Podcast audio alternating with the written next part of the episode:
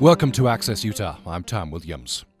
Coming up today, a conversation with Paul Holton, who, as a member of the Utah National Guard, military intelligence, had uh, interesting experiences in Iraq, several deployments there, and can provide us with uh, interesting perspective on uh, the events unfolding there right now. We'll also be talking about his experiences outlined in his book, uh, collateral kindness. As a loving father, Paul Holton found it hard to reconcile his innate goodwill with his role as an interrogator for the Army National Guard in Iraq during Operation Iraqi Freedom. Till one day, deep in Iraqi territory, surrounded by the horrors of war, he realized how he could make a small but significant difference in the lives of the children all around him. On impulse, he began asking friends and family to send him little things like toys and toothbrushes to share with children devastated by deadly conflicts. From that small gesture, his efforts have grown into an international humanitarian organization, Operation Give, that now blesses children across the globe. Paul Holton, uh, as a member of the Utah National Guard, has been deployed to the Middle East several times, including during Operation Desert Storm and during Operation Iraqi Freedom. And he's author of uh, his experiences there in Operation Iraqi Freedom. The book is called Collateral Kindness. It's out from Cedar Fort Press. And Paul Holton joins us from South Korea, where he is deployed uh, for another week or so, I guess. Uh, so, a very interesting book, uh, Collateral Kindness. Um, let me let me start with a little bit of your biography. You say in your introduction you enlisted in the army in 1970 to avoid Correct. Vietnam. So so what happened? You you you spent your life in the in the army, in the National Guard. anyway. Yeah, I got in for uh, you know I had a choice back when we uh, they drew my number and I I had to make a decision to either go to Vietnam or or enter the National Guard. So I joined the Guard and I just never got out. So I've been in every since uh, for the last 44 some years. By the way, we appreciate you staying up late. Uh, you're joining us from South Korea, so I, I think that is correct. It's uh, a little after 12 midnight here. Yeah, yeah, 13 hours ahead. And you're in South Korea. You're deployed there. That's correct. Yes. Uh, with the National Guard, you're you're in military intelligence. Uh, I have been for the last, you know, 40 plus years, but right now I'm actually working in in what is called the Korean Battle Simulation Center, and I'm the operations officer. And you told me earlier today uh, you're retiring coming up pretty quick. Yeah, in just a, a few days, actually, I in that now I've hit 62, that uh, that dreaded age, and I'm now no longer of age to be in the military. So on the 30th of June. That'll be my last day, and I'll be returning back to Salt Lake City. So they're, I guess you would say they're aging you out. That's that's correct. Yes. Okay. Uh, well, there must be some elements of it that you really love. You you've stayed all these years, and sounds oh like yeah. I you mean, I I have no regrets, and I've it's been an incredible ride. I mean, and journey. I mean, I've done some uh, just incredible things, and I've had some wonderful experiences. So it's really been fantastic. Now, you've been deployed to the Middle East, specifically Iraq, several times uh, Operation Desert Storm, Operation Iraqi Freedom. And uh, so, first, before we get into some of the specific story, your experiences from your book, um, the events unfolding now in Iraq must be of special interest to you. Uh, yes, absolutely. I still have a lot of uh, friends over there and, and people that I stay in touch with, and uh, our main contacts that we've been working with for many years as we've been sending uh, humanitarian supplies over there for the children and other people. So uh, I'm definitely in touch with all these folks that we know over there. Uh, via email. I'm still in touch with some of the generals actually that I interrogated back in 2003. I, we've been we became friends and we've continued to stay in touch over the years. So I continue to you know ask them questions about what's going on and whether or not they're in danger. And and in fact, many of them are in danger. So I, I am very concerned. Uh, these generals, uh, it's very interesting. Past in the book, you became friends with several that you interrogated. Um, did they stay in politics. Of course, that part of Saddam Hussein's regime, or at least serving the army uh, under him, I don't know, would it would have made them persona non grata, or what? Uh, did they stay involved? Well, not really. Uh, there were a couple of them that ended up getting some positions in the police department, not necessarily in the military. Uh, a couple of them that I know of were killed shortly after. Uh, several have fled Iraq uh, because of the dangers and the fact that uh, Iranian spies that were in the country were actually hunting them down, and, so they fled to other countries. Uh, but and most of them are just retired at this point and have never been reengaged. Uh, so I, I guess uh, probably to a man, these these would have been the, the, these generals would be Sunni. Well, they were a mixture of both okay. uh, mm-hmm. Shiites and you know and Sunnis. Uh, I wonder. Uh, there, there's a passage in in the book where you've had a long day and and you probably are feeling some emotions that a lot of soldiers over there have felt or do feel. Um, you're interrogating a a gentleman by the name of Hazam, and then his right. and then then you start interrogating his boss, and his boss is angry at you that you are not expressing trust in him immediately, and then you go on in, right. in your book to uh, to talk about the great uh, personal sacrifices so many Americans are making, and many Iraqis, uh, so that the Iraqis could have benefits of freedom. Uh, and and you you say this guy had the nerve to say we're not doing enough. I guess he expressed that.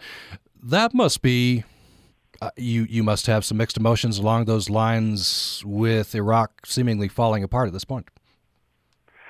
Yes, a- absolutely. Uh, you know, it, it it pains me and well, it hurts me, and uh, and I am very still very emotionally involved because of the amount of time and effort, and money and lives that we've you know basically uh, sacrificed in order for them to have freedom and to have democracy and and so it's quite disturbing. Uh, we'd we'd hate to have to you know look back and say it was all for naught, you know, and especially the lives that were lost, uh, and perhaps some of that is, you know, we caused some of that because of our withdrawal and the vacuum that was created.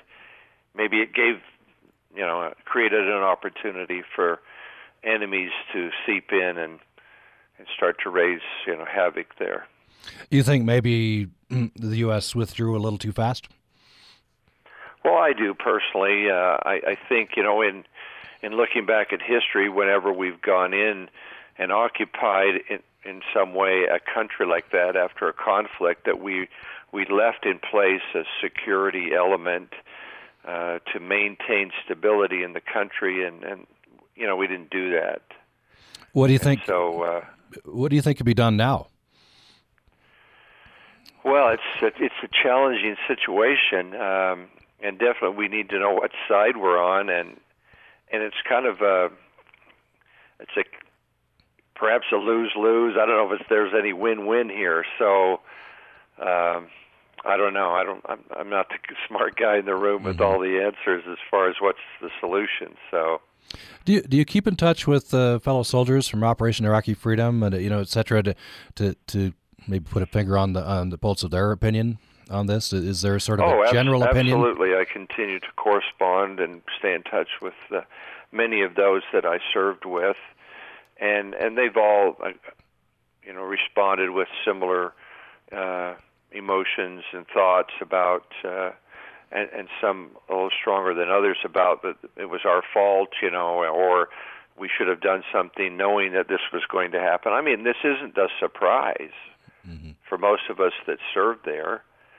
Uh, this is, could have been predicted years ago that this would happen. So, uh, but you, I think you you believed in and do just continue to believe in, in the cause. There, there, of course, there's mixed opinion back in the U.S., but uh, as you write in your book, you you feel like this was the right thing for the U.S. to go in. I, I do and did at the time, and and in retrospect, maybe I, I I've learned more about perhaps there there might have been other ways, but at the time and and just once I got there on ground on the ground, uh, boots on the ground, and I was able to meet the people. I mean, that's what convinced me we were there to really help them, because there were a lot of good people that weren't all caught up in in either side of the conflict of as far as the uh, whether they were Sunni or Shiite or whether they used to be pro Saddam or whatever, but they were just good people trying to provide for their families and and they believed in us and they wanted us to help them be successful in this effort. So from that standpoint, it was a very good thing. You also write in the book, uh, and this is an opinion I've heard expressed a, a lot from soldiers on the ground, that uh, what you hear about Iraq is blood and, and you know terror, but the story Right. that's not hasn't been told is the personal stories of the Iraqis, and especially the, those Iraqis who were very grateful for for the U.S. and allies going in. Right, and that was probably the majority of just the everyday person. The majority of them were very appreciative and very receptive and, and constantly thanking us and expressing that appreciation directly to us for our efforts, for being there, for freeing them, and so uh, yeah, I mean, it made us all uh, convinced that that we really were doing the right thing for the people. Uh, especially when we saw their conditions, especially when we saw the condition and the neglect that the children had experienced, and uh, so yeah, your heart just went out to them automatically and wanted to help them in any way. So you must be concerned about friends you have in Iraq, as you've said before. Do you keep in contact with any of them, especially lately? Yeah, and I I have heard through. Uh, I stay in touch with this one individual that has connections with a couple of the main sh- sheiks, sheikhs that I worked with, and uh, they've both had to flee their homes with their families to find refuge somewhere else. They haven't left the country, but they're in safer areas. Their homes have been destroyed by the insurgents, the militants that have moved into the the Mosul area. I'm sure we've all heard on the news how Mosul was taken, and they lived uh, not far from there. So they've been targeted because of their involvement and with the U.S. military and with the current government. Uh, I worked with them extensively there, and we did a lot of really wonderful things. But so I'm concerned for their safety. Uh, this is just extraordinary. A, a group, ISIS, or I've heard it called ISIL, that's uh, even Yes. looked looked on askance by Al Qaeda as being beyond the pale. This is a pretty fierce group that's uh, advancing. Right, and and I've I've read the news, you know, also, and and read up on on what ISIS or ISIL is doing, and yeah, it's very disturbing. And to to think that their, if you would want to call him a ringleader, was in our custody, uh, that's even more disturbing. So. So uh, you were not in Afghanistan, but I wonder what your feelings are with with uh, the U.S. allied forces slowly drawing down in Afghanistan. Well, I'm I'm in favor of the drawdown. Um, I don't know uh, how good we are at this nation building we're attempting, and we've thrown a lot of money at these at these countries uh, in hopes of creating you know new systems and new structure and and everything. But uh, I mean that's really not the military's mission, and perhaps we're not the best at it. So I, I do believe that it's important to bring our troops home, but yet I do believe that some type of stability force needs to stay there to you know secure the gains we have made and and hopefully prevent the same thing from happening in Afghanistan that's now happening in Iraq. We're going to take a brief break. We'll be back with Paul Holton. He is a member of the Utah National Guard. He's a chief warrant officer, um, and he was deployed several times to Iraq. Um, and of course, uh, various other areas around the world. Right now, he's uh, in South Korea, uh, just finishing up his uh, career, which will be ending in the military in uh, just about a week. And his book, very interesting book about his experiences during Operation Iraqi Freedom, uh, is called Collateral Kindness. We're going to be talking about how he saw need, especially among Iraqi children, and tried to fill that need. He says, My first deployment to the Middle East introduced me to the scorching desert, Saddam Hussein, scorpions in my boots, blistering sandstorms, and inedible MREs, but it did not prepare, me for Iraq. I'm continually asked the curious and by the curious and inquisitive, so what was it really like in Iraq? My answer, my experience in Iraq was magical. We'll uh, have uh, Paul Holton explain that following this break. It's like a game for composers. Take a simple tune, come up with as many twists on that tune as possible. Theme and variations. Composers have been having fun with it for centuries. We'll have fun with variations by Rachmaninoff, Bach, Bernstein, and piano variations by Haydn on the next Performance Today from APM. Wednesday morning at 11 on Utah Public Radio. Get your creative juices flowing. Utah Public Radio wants you to design the next UPR coffee mug. Draw, paint, photograph, or even quilt your way to the top design as voted on by UPR listeners. What could be cooler than having your artistic creation enshrined forever on the side of a public radio mug? Simply create a design that reflects your interpretation or appreciation of UPR. The entry deadline is Monday, January 26th at 10 a.m. For ideas or for more information, go to upr.org. Programming on Utah Public Radio was made possible in part by our members and the Utah Humanities Council, empowering Utahns to improve their communities through active engagement in the humanities. Online at utahhumanities.org. The following is an encore presentation. However, we would like you to participate with this conversation. You can do so at upr.org or on our Facebook page or on Twitter with hashtag AccessUtah. Thanks for listening to Access Utah. I'm Tom Williams. As a loving father, Paul Holton found it hard to reconcile his innate goodwill with his role as an interrogator for the Army National Guard in Iraq. Around uh, 2003, Operation Iraqi Freedom. Till one day, deep in Iraqi territory, surrounded by the horrors of war, he realized how he could make a small but significant difference in the lives of children all around him. On impulse, he began asking friends and family to send him little things like toys, toothbrushes, to share with children devastated by deadly conflicts. And from that small ge- gesture, his efforts have grown into an international humanitarian organization, Operation Give.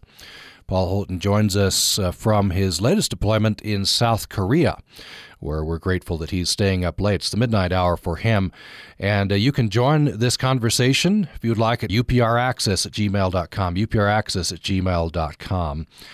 Uh, his book is, it's out from uh, Cedar Fort Press, it's called uh, Collateral Kindness.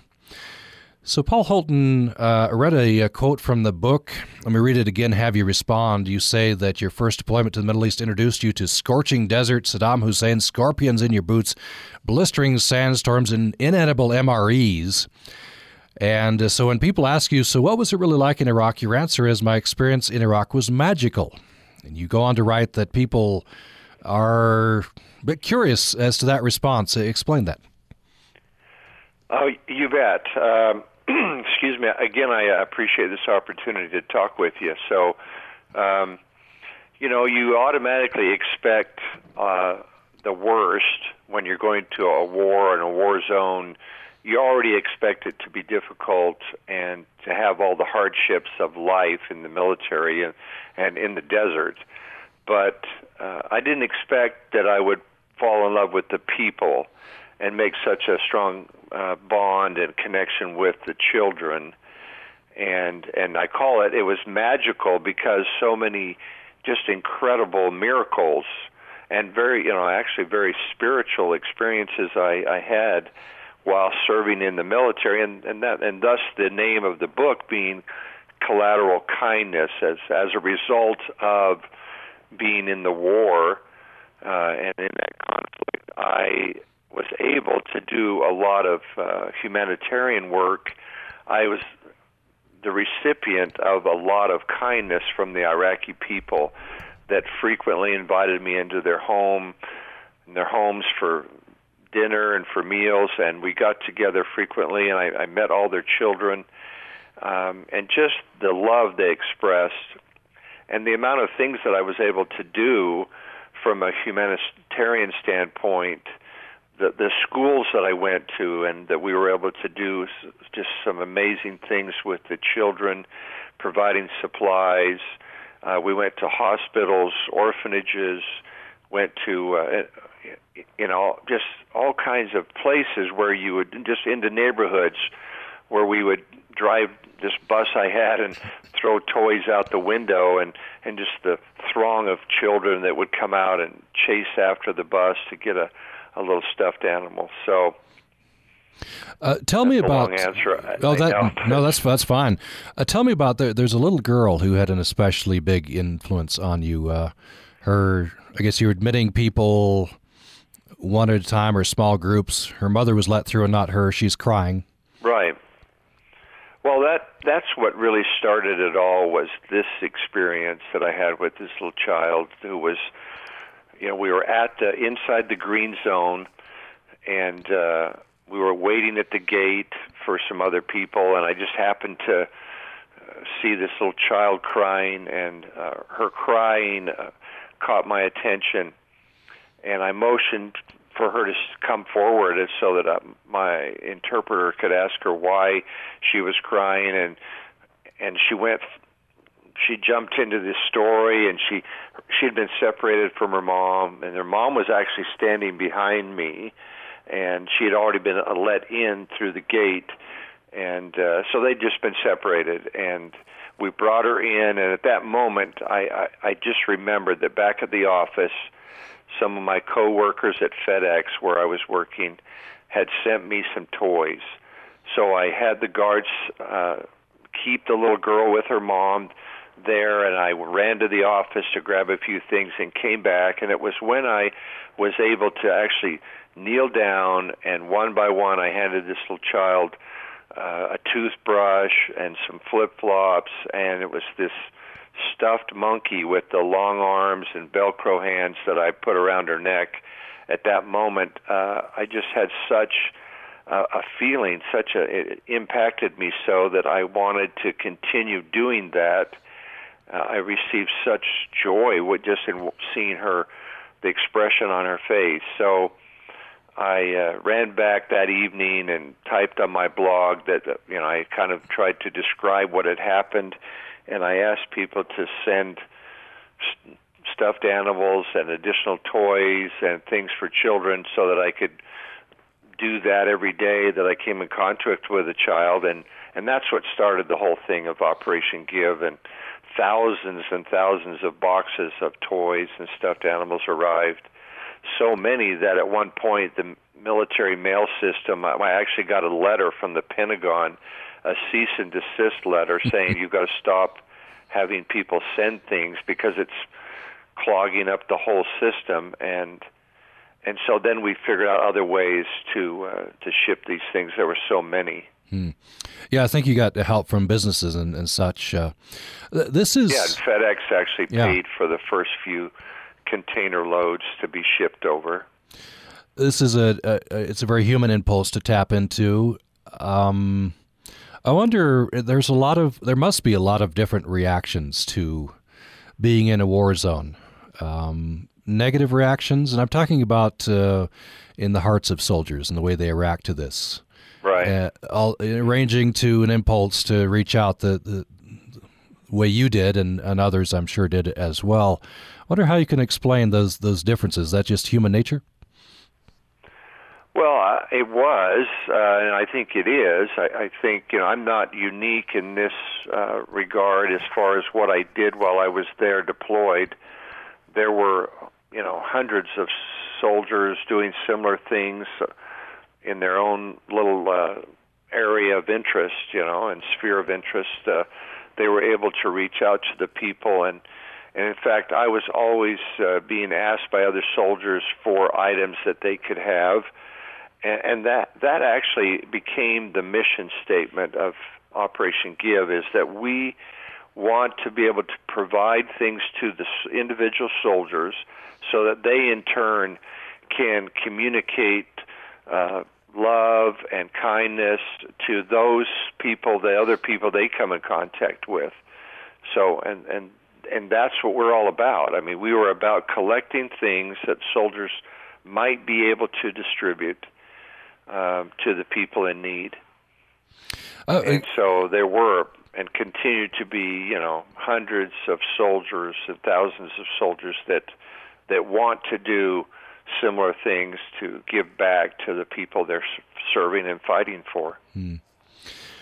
Does that create, especially for the soldiers in combat? Um, I don't know if that uh, creates a sort of a cognitive dissonance. You could you could call it.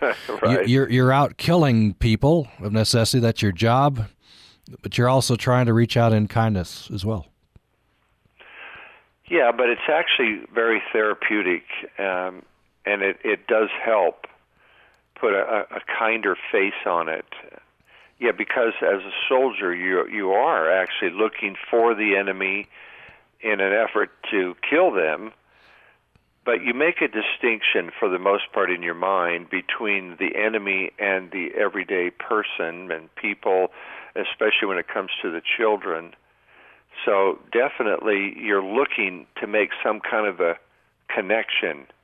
And in fact, on this last deployment, I was in Iraq 2010, 2011. There were soldiers that had been on previous deployments and had such a terrible experience, and so, you know, and had the post traumatic syndrome, uh, stress syndrome, and, and had so many bad experiences that they wanted something positive to take away from that country and were and came to me and asked for help you know what can they do to help? How can they get involved? How can they learn to love the people? Uh, and I think that that helps. That helps soldiers get past the, the huge amount of negative experiences they're forced to go through. You have a scene in the book uh, that uh, I'm sure is played out over and over. Um, you know, if we're not in the military, we don't experience this. But you're at Camp Williams. You're deploying to Iraqi Operation Iraqi Freedom. Um, so, a bunch of young people in your unit, and you're one of the older ones. And right. uh, General Tarbet, who's adjutant general for the, uh, I guess, Utah National Guard, he comes right. over and sort of gives you a mission. He says, uh, he says, Paul, bring these bring these kids home in one piece. And probably, I don't know if he says this, but probably it's understood bring them home in one piece emotionally, you know, spiritually as well. Oh, absolutely. Yeah, and I do recall that that moment, that instance uh, where he actually expressed to me also, you know, keep their head in the game and make sure they come home. Uh, realizing, of course, that it's a, a war zone and it's dangerous but yeah, do everything we can do also to help them keep their minds healthy and strong and straight. So definitely that's that's what my mission was all about. It was helping soldiers do things that kind of make made it all worthwhile. That they had some positive experiences along with all the negative, something that they could hold on to as they came back to reality. Um, their reality back here in the states, but yet they had some positive memories. What has the transition been like? Do you, do you keep in touch with members of your unit who were deployed to Iraq? I, I do, and for the most part, it's been very good. And most everybody, uh, there are a few exceptions of those that have struggled, um, and I've kind of tried to reach out to some of those, and especially uh, on this last deployment. Again, we had some individuals that had struggled from previous deployments and were suffering as a result with uh, nightmares and other psychological issues. So, but I was able to make um, some progress, and I, I was able to help some of them that were in need that way by just by getting them involved in some of the things that that I was doing. This last deployment was just as incredible as the fir- the second one back in 03 in that, uh, for the most part, because we weren't actually doing interrogations anymore, um, and we were ho- doing a whole different type of operation, but I got more involved in and doing micro loans and trying to set up small businesses and and trying to build community and build relationships between the police, the military, and the civilians through humanitarian events, as we called them, um, where we would bring a community together to go out and provide school supplies to a whole school uh, to build trust and have build that connection they need to gain the support of the civilian populace. You write in the book, and this I, I don't know. This might be bittersweet. Uh, yeah, I think you. The book was published last year, right? 2013. Right. Um, we're talking with Paul Holton. He's author of Collateral Kindness. Uh, here's the quote. There is significant history being forged in Iraq right now. Democracy has been launched, businesses are opening doors, capitalism is creating opportunities, alliances are being formed, freedom is being tested. That must be very poignant. Look back on those those words from just a year ago, given the events right now.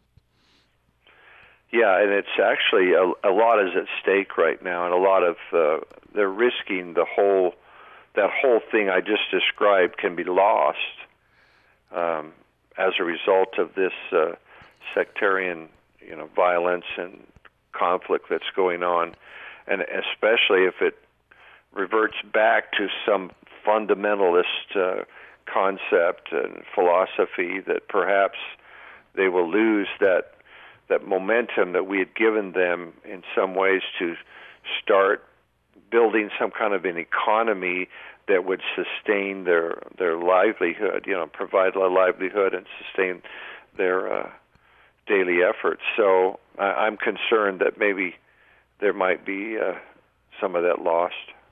By the way, uh, that sectarian divide, uh, at least when you were there, at least you know the the latest deployment, and looking back over previous deployments, that Sunni right. Shia divide, does that get overblown in the press? Is that is that as serious as portrayed in the press? Has it worsened? Well, it's definitely worsened, um, and it's when we were there and and in Iraq, you know, we were able to contain those things uh, and be able to kind of uh, juggle and keep things at somewhat of a status quo and a certain level of stability. But of course, uh, with and Iran has continued to be the heavy hand and be involved and overly involved, perhaps. And and there was a tendency for the Shiite government to be somewhat dis- discriminative uh, about towards the Sunnis. So, I mean, the tendency was there, and it, it was already starting to happen, but we didn't do anything to prevent it when we left.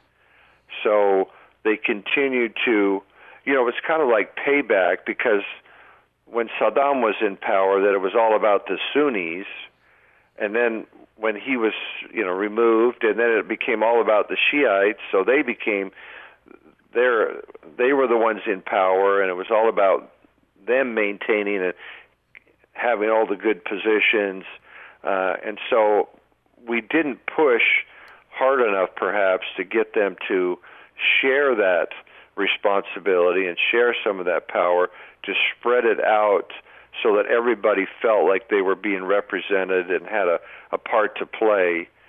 Um, so, and and that was you know perhaps Iran's doing that there was that tendency, and they were already involved when we were there to push out the Sunnis and and have the Shiites control everything. So the writing was kind of on the wall, and it's too bad we didn't uh, force the, their the government to spread that out amongst both parties.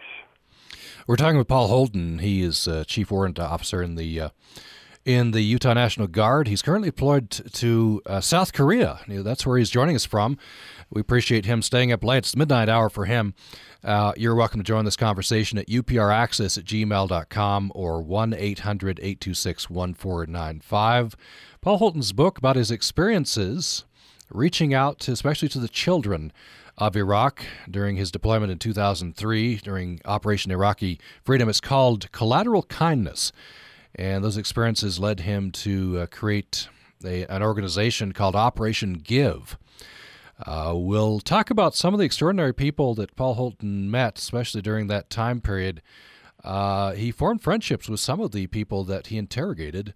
I'll have him talk about an extraordinary person, General Saif, uh, who's in the uh, Iraqi Air Force at the time, and uh, some other stories from that time following this break. Alaska has tough regulations on how and when people can fish, so it has one of the healthiest salmon fisheries in the world. Alaska is the jewel of the world when it comes to fisheries management. This state is second to none. But new mines planned over the border in Canada have fishermen fearing for the future. I'm Steve Curwood, and that's next time on Living on Earth from PRI. Wednesday morning at 10 on Utah Public Radio. Programming on Utah Public Radio is made possible in part by our members and Crumb Brothers Artisan Bread. At 300 South and 300 West in Logan, open Monday through Saturday until 3. Featuring lunch, panini salads, sandwiches, and soups. Full menu at crumbbrothers.com. The following is an encore presentation. However, we would like you to participate with this conversation. You can do so at upr.org or on our Facebook page or on Twitter with hashtag AccessUtah. Thanks for listening to Access Utah. I'm Tom Williams. We're talking with Paul Holton, better known as Chief Wiggles. Uh, that's the name of his uh, blog. He's the founder of Operation Give. It's a humanitarian organization that ships school supplies, toys, medical supplies, shoes, clothing, sports equipment to children in war torn and devastated nations throughout the world, especially where the U.S. military is serving. Paul Holton is uh, finishing up his career in the military. He's stationed in South Korea right now. That's where he joins us from. And uh, his book is called uh, Collateral Kindness. We have another 10 minutes or so left with Paul Holton, and you can join us at upraccess at gmail.com.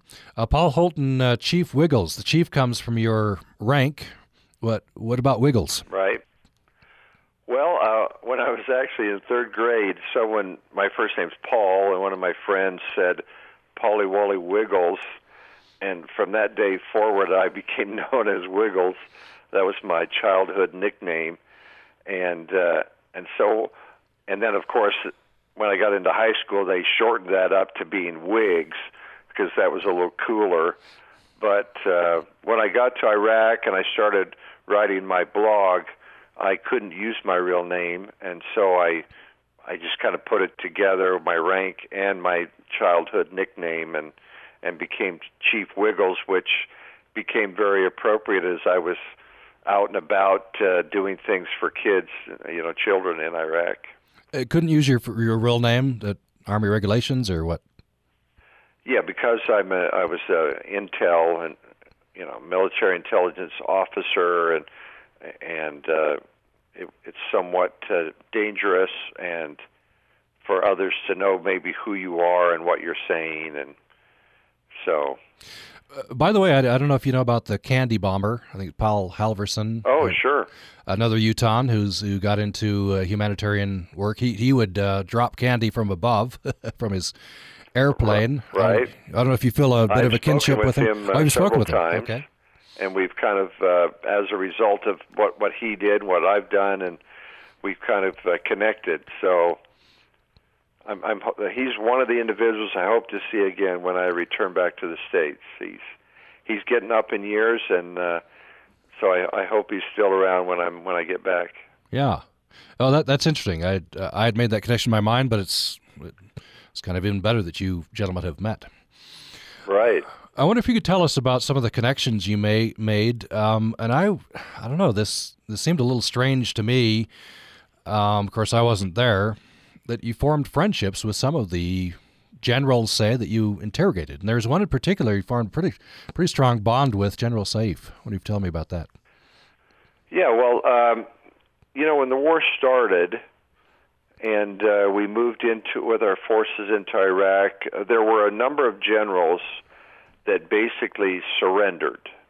They they surrendered themselves and their bases and all their soldiers. They didn't follow the directives given to given them by Saddam Hussein. Instead, when they saw us coming, they laid down their weapons and gave up. and specifically, there were 17 uh, generals. Uh, for the most part, all of 17 of those had surrendered. There were three, I think, that hadn't surrendered that we'd actually captured. But for the most part, those that surrendered were very cooperative and very willing to work with us and provide us with information. And given that those circumstances and given the nature of of their capture, if you will, they uh, the the good approach, you know, building a relationship and building trust and getting them to work with us was the best approach.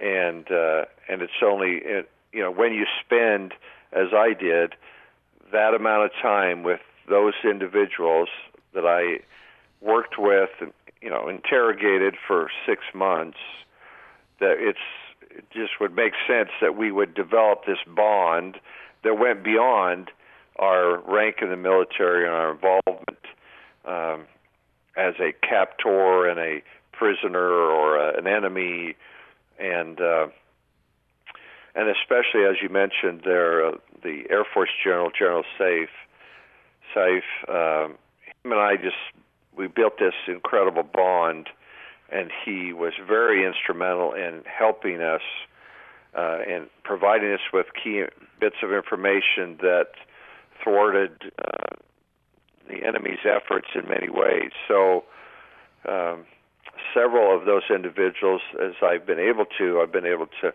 maintain contact with on this last deployment in 2010. I was able actually to meet with uh, a couple of them up in Mosul, where I was stationed, uh, and actually one of them actually lives in Mosul, and I was able to meet with him on several occasions. So um, it's been it's been a really good thing that we've been able to continue to talk about the current state of things, and that he's kind of uh, informed me about what's going on. Uh, over these last, you know, it's been 10 years now since uh, this we first began these relationships.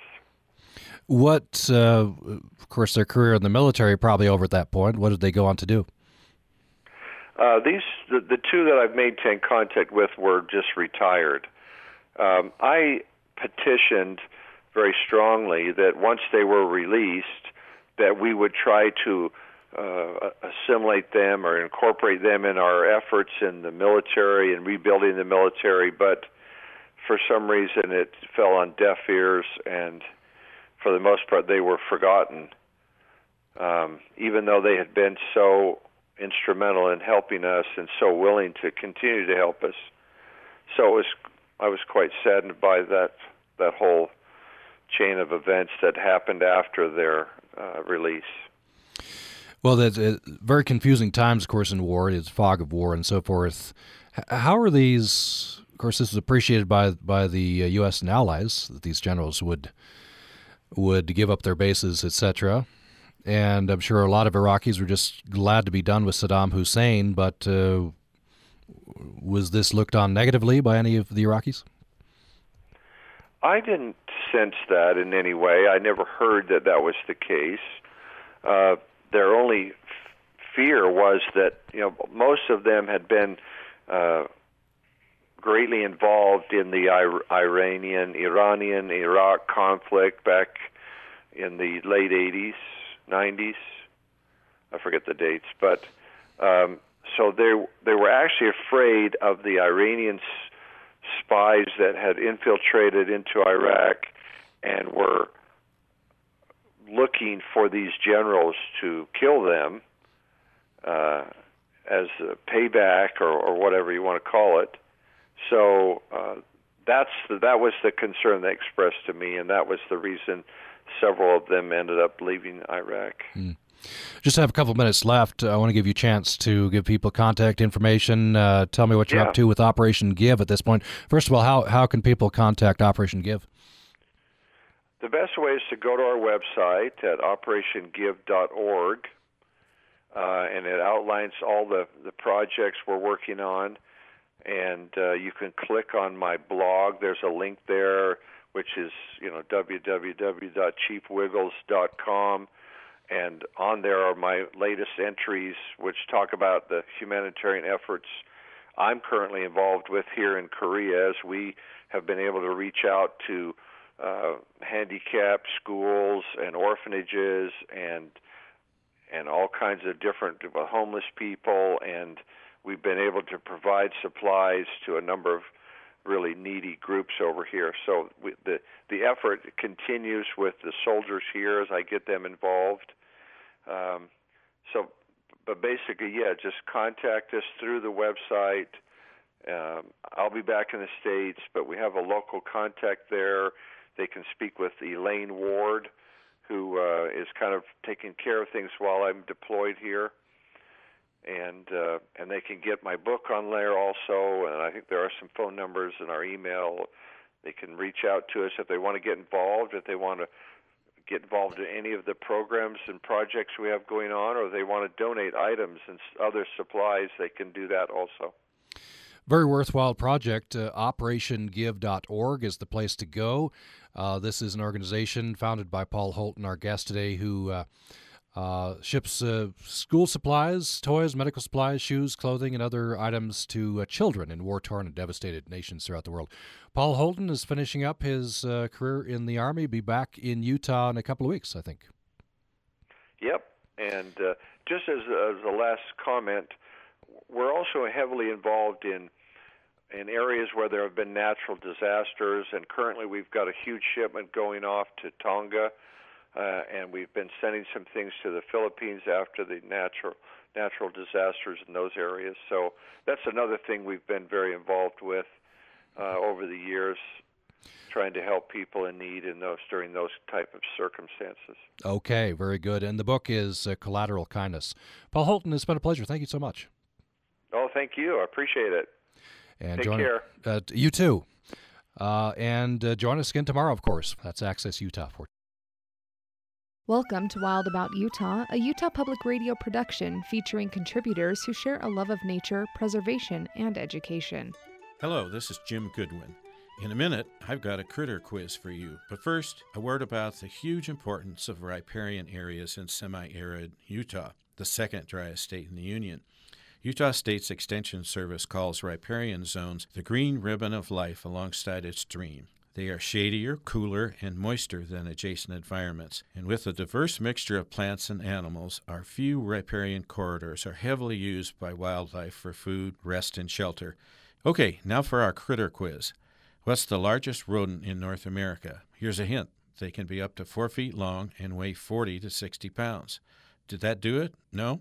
All right, this clue will. They spend much of their life in water. They have a beautiful brown coat, a broad, flat, hairless tail, and big orange buck teeth that continually grow, which is why they chew and chew and chew. Good, you've got it. It's the North American beaver, or as Utah environmental author Chip Ward calls them, the flat tailed climate hero for the restoration of damaged watersheds. Beaver are amazing aquatic engineers, second only to humans in their ability to manipulate their environment. In our nation's history, they've played a big role in literally shaping our western landscape. Joe Wheaton, Utah State wildlife and beaver expert, rightly calls the work of the beaver cheap and cheerful restoration of our heat stressed watersheds. In the wild, these mostly nocturnal animals normally live 5 to 10 years. Fortunately, they are rarely killed for their pelts these days. Beaver are usually monogamous, they will produce up to 10 babies. The young kits will stay home until they are two or so before they take off on their own. Beaver are master aquatic builders, the original geoengineers. They build dams to flood areas for protection from predators, for access to their food supply, and to provide safe underwater entrances to their dens. Their dams create beautiful riparian habitat for many other animals birds, fish, amphibians, insects, and plants. The flooded areas slow the flow of water and sediment downstream and raise the area water table. Aspen, cottonwood, willow, and dogwood are their preferred tree. Those trees regenerate quickly after beaver topple them. When their ponds freeze over, beaver jam smaller branches into the mud at the bottom of the pond for food storage. Beaver dams can be 5 to 10 feet high and 150 feet across. They are constructed with branches, stones, and plants and plastered together with mud. Over 1,200 beaver dams have been counted in northern Utah's Bear River Mountains alone. The world's largest beaver dam in Canada is 2,789 feet in length. That's more than nine football fields. Yes, sometimes beaver can be a nuisance to human property and activities. Often, learning to live with beaver and the many benefits they can bring can be a solution. There are simple, time tested ways to prevent flooding, but if nothing works, they can be live trapped and moved to another area. There's no need to shoot them. Be a beaver believer. Here are some organizations you can check with to learn more. Utah State wildlife researchers Wally Macfarlane and Joe Wheaton have created something called the Beaver Restoration Assessment Tool to track beaver dam building activities and their effects throughout the state. The Bear River Watershed Council in Cache Valley and Mary O'Brien with the Grand Canyon Trust in southern Utah are excellent organizations to contact. I'm Jim Goodwin for Wild About Utah. Support for Wild About Utah on UPR is made possible in part by our listeners and the Southern Utah Wilderness Alliance.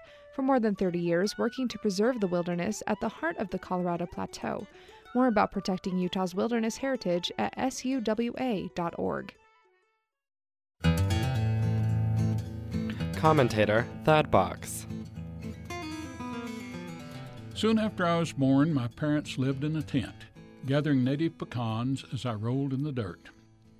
I learned to crawl in the sandy soil of our garden. I didn't have shoes until I was six. Every step was skin contact with the land. My food came from the land. Fruit and vegetables were picked from plants directly connected to soil I walked on. Our cow turned grass to milk and butter. Eggs, meat, and honey came from living animals. Energy from the sun powered a complex community of which I was a part. I was taught to plant seeds in the ground, cut weeds with a hoe, kill insects, and butcher animals. The Bible told me that God gave us dominion over all things. If rains didn't come or grasshoppers destroyed crops, I suppose God was displeased. Life was simple. In school, I found other books, other ideas, other worlds. When I was drafted into the Army, I found there were many different kinds of people with strange concepts that kept me awake at night. The world of my barefoot days was very different from the wider world I had found. I went to college on the GI Bill. Surely education in science could bring the worlds of my childhood and my new world together. An ecology course began to tie things together. Relationships and interactions within a system were more important than things. Human systems were governed by ethics. Success was not just earning money for the good things of life. We had to keep the earth healthy enough to support generations and needs yet unknown.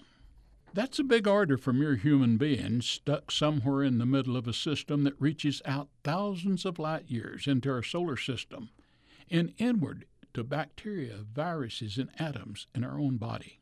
We have to keep fellow humans from building bombs that could destroy a planet or treating diseases with antibiotics that can change the entire biology of our gut. Our role places us right in the middle of everything. This is Thad Box.